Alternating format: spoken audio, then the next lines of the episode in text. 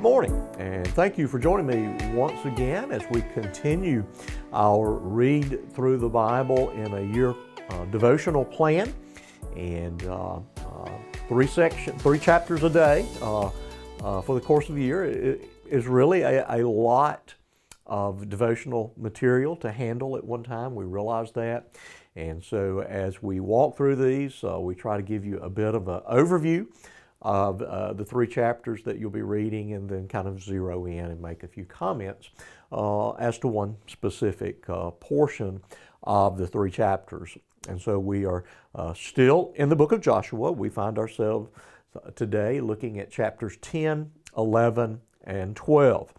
And in chapter 10, we see this uh, description of one of uh, the great miraculous interventions of God on behalf of His people, a, a, a day in which uh, uh, the laws of nature seem to have been uh, suspended, and, and the sun is described as standing still uh, as uh, uh, Joshua pursued uh, battle against uh, the enemies, the, these inhabitants of Canaan that God had prescribed as those that should be destroyed, should be annihilated. And so uh, we find, of course, uh, in this battle, God intervenes and fights uh, for his people uh, in that uh, he, he rains down uh, large stones, hailstones upon the enemies, and they are defeated during this, this great battle. And of course, it, it, this, this whole incident kind of flows out of uh, the disobedience of the people that described, described earlier and not annihilating and destroying uh, the people as God uh, had uh, commanded.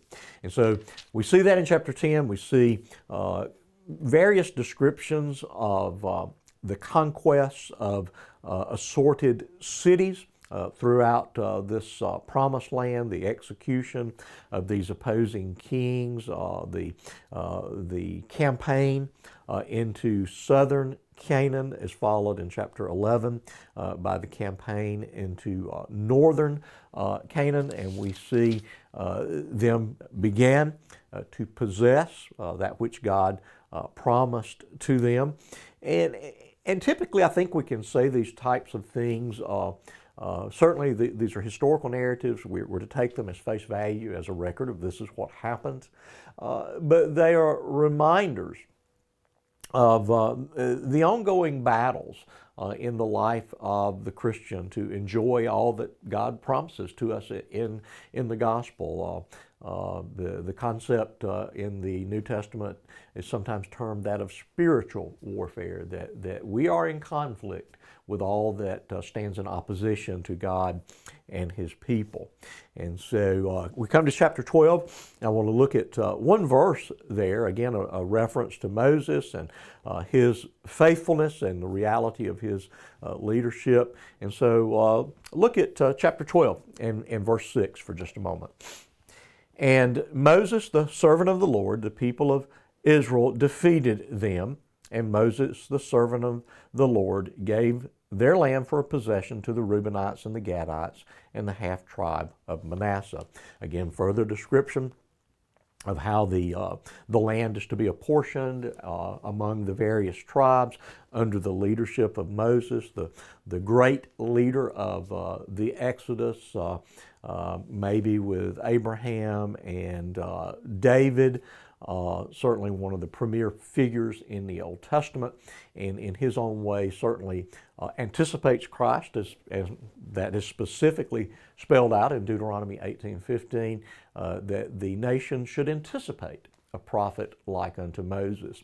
And so in uh, Moses' successes, uh, we see a, a, picture of Christ, and in his failures, uh, because of his own sin. He's not allowed to enter into this uh, land that he had so longed to possess. Uh, we, we see in his failures the need for the Lord Jesus Christ. And so both uh, um, uh Moses was a leader who was imperfect, but he looked forward to or foreshadowed uh, the promise and the coming of our perfect leader, who is not only our leader, uh, not only our Lord, but our Savior. Uh, Moses could not die uh, in the place of his people, could not atone for their sins. He couldn't even atone for his own sins. But again, there was one uh, whose name was Jesus who came and uh, by his death on the cross satisfies uh, the demands of God for all of God's people.